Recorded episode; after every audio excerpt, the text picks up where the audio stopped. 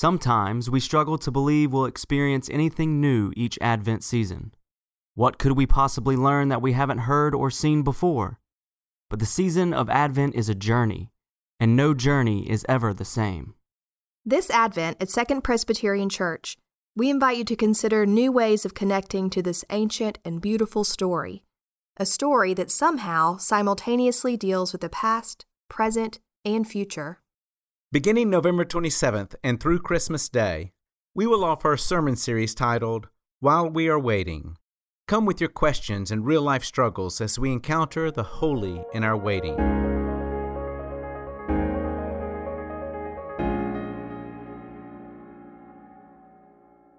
Friends, let us join our hearts together again in prayer.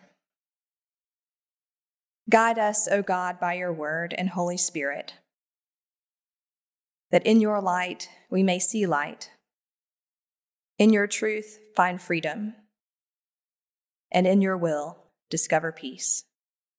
Amen. Our scripture reading comes from the Old Testament prophet Isaiah, reading from chapter 11, beginning with verse 1.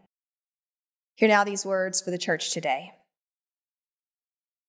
A shoot shall come up from the stock of Jesse, and a branch shall grow out of its roots. The Spirit of the Lord shall rest on him, the Spirit of wisdom and understanding, the Spirit of counsel and might, the Spirit of knowledge and the fear of the Lord. His delight shall be in the fear of the Lord. He shall not judge by what his eyes see, or decide by what his ears hear, but with righteousness he shall judge the poor, and decide with equity for the meek of the earth. He shall strike the earth with the rod of his mouth, and with the breath of his lips he shall kill the wicked. Righteousness shall be a belt around his waist, and faithfulness the belt around his loins. The wolf shall live with the lamb. The leopard shall lie down with the kid. The calf and the lion and the fatling together, and the little child shall lead them. The cow and the bear shall graze. Their young shall lie down together, and the lion shall eat straw like the ox. The nursing child shall play over the hole of the asp, and the weaned child shall put its hand on the adder's den. They will not hurt or destroy on all my holy mountain, for the earth will be full of the knowledge of the Lord as the waters cover the sea. On that day, the root of Jesse shall stand as a signal to the peoples.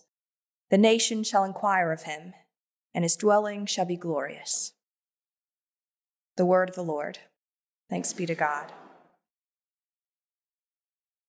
When my husband Chris and I first bought our house here in Roanoke, there was an overgrown line of forsythia in our front yard. It took up a good seven or eight foot wide strip in an already narrow space between our house and our next door neighbor. So, as soon as the weather was warm enough, we set to the tedious work of removing that overgrown hedge. Using our truck and a chain, we slowly wrapped the base of each plant and then put the truck in drive until the roots gave way. We may have looked a little redneck to our new neighbors, but it got the job done. Not long after we started this, however, we discovered where a tree had been or I should say, where a tree was trying to grow. In the thick of those first few forsythia, we found a dead, Roundup painted stump. And then out of its side, a tall, spindly redbud branch reaching up for sunlight. With the neighbor's help, we guessed that tree had been cut down some eight or ten years before at least. And there it was a tree growing out of a stump. The most recent owners had thought it was dead. Actually, they may not have even known that it was there amidst all the brambles. But it was growing, despite all odds. Have you ever seen something growing where nothing should be? A weed poking up out of a crack in the sidewalk, a vine growing through the post of a stop sign my parents recently shared a photo from a trip to Lake Michigan this fall, a tree growing on the top of a solid rock, its roots stretching across a small crevice to soil on the other side. It's a remarkable thing to see. Life where it should not be. A root still viable. Some seven centuries before Jesus' birth, a poet writes of a future day of peace. Isaiah's context is not some safe and beautiful home, some pastoral and peaceful land, but he writes an utter destruction. Between 740 and 700 BCE, the Assyrian army wreaked havoc and destruction on the northern kingdom of Israel. Isaiah sees all this as judgment for their faithlessness. The kingdom's leaders had looked not to God, but instead supported the rich and powerful, becoming more rich and powerful at the expense of the poor and marginalized. So, destruction, deportation, occupation by this foreign government. When the people Israel read Isaiah 11, they read it with hope that a new king would rise up among them and restore the nation. Later, King Hezekiah seemed to fit the bill. He was a good king. Hezekiah sought God's wisdom, judged the poor with righteousness, and decided with fairness. He instituted important reforms, but fell short of bringing the promised peace Isaiah envisions. So, hundreds of years later, the community found themselves again living under the threat of an occupying force, perhaps even worse than the Assyrians. The Romans and their puppet regimes inflicted injustice and violence on the people. When Israel read Isaiah 11 in that context, they looked for yet another king. They read and prayed and prepared for the coming of a Messiah a Savior that would be a great king like David, son of Jesse. A shoot shall come out from the stock of Jesse, and a branch shall grow out of its roots.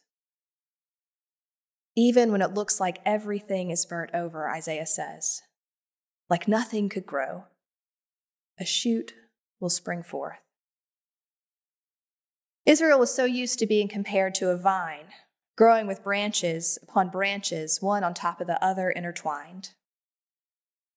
By comparison, it may not sound like much, but a branch, a shoot, Isaiah is saying, is enough. The root, the foundation is still good. God still makes way for a future.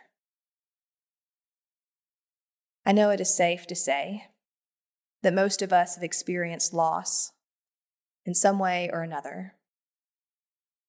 As your pastor, You've graciously invited me to sit alongside many of you in moments of grief, fear, and anxiety, in hospital rooms, at bedsides, on long walks, here in the sanctuary. And the beauty of a relationship between pastor and parishioner is that I also get to see resurrection over and over again. A man who thought he'd never find joy after the death of a beloved wife opens himself up to new relationships. A parent who's experienced the excruciating loss of a child returns to worship, and despite grief and pain and doubt, finds new meaning in service. A woman who felt belittled and judged by a former church somehow finds the strength to open herself to a new community and ask questions and explore her faith in new ways. A son who is honest about who he is, and a family that grows not only to accept him, but to advocate for him. The list could go on. From the outside, these signs of hope may not look like much. A shoot coming out of a stump, a branch springing forth from a root, a step forward, an opening, a light. But it's enough, Isaiah says. Sometimes that's all it takes. But seeing such a sign of hope doesn't always come naturally to us.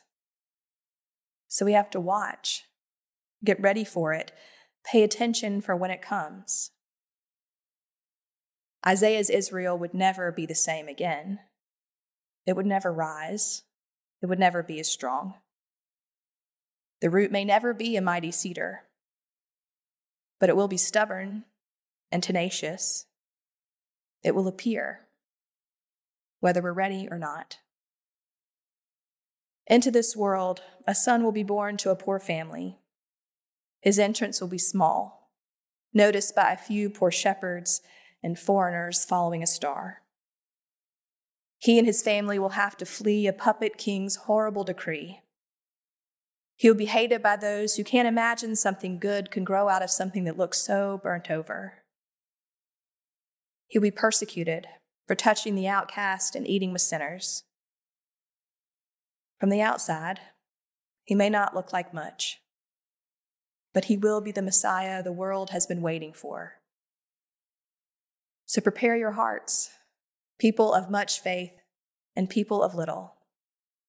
Look for life in these Advent days of darkness and unexpected light. May we be ready when he comes.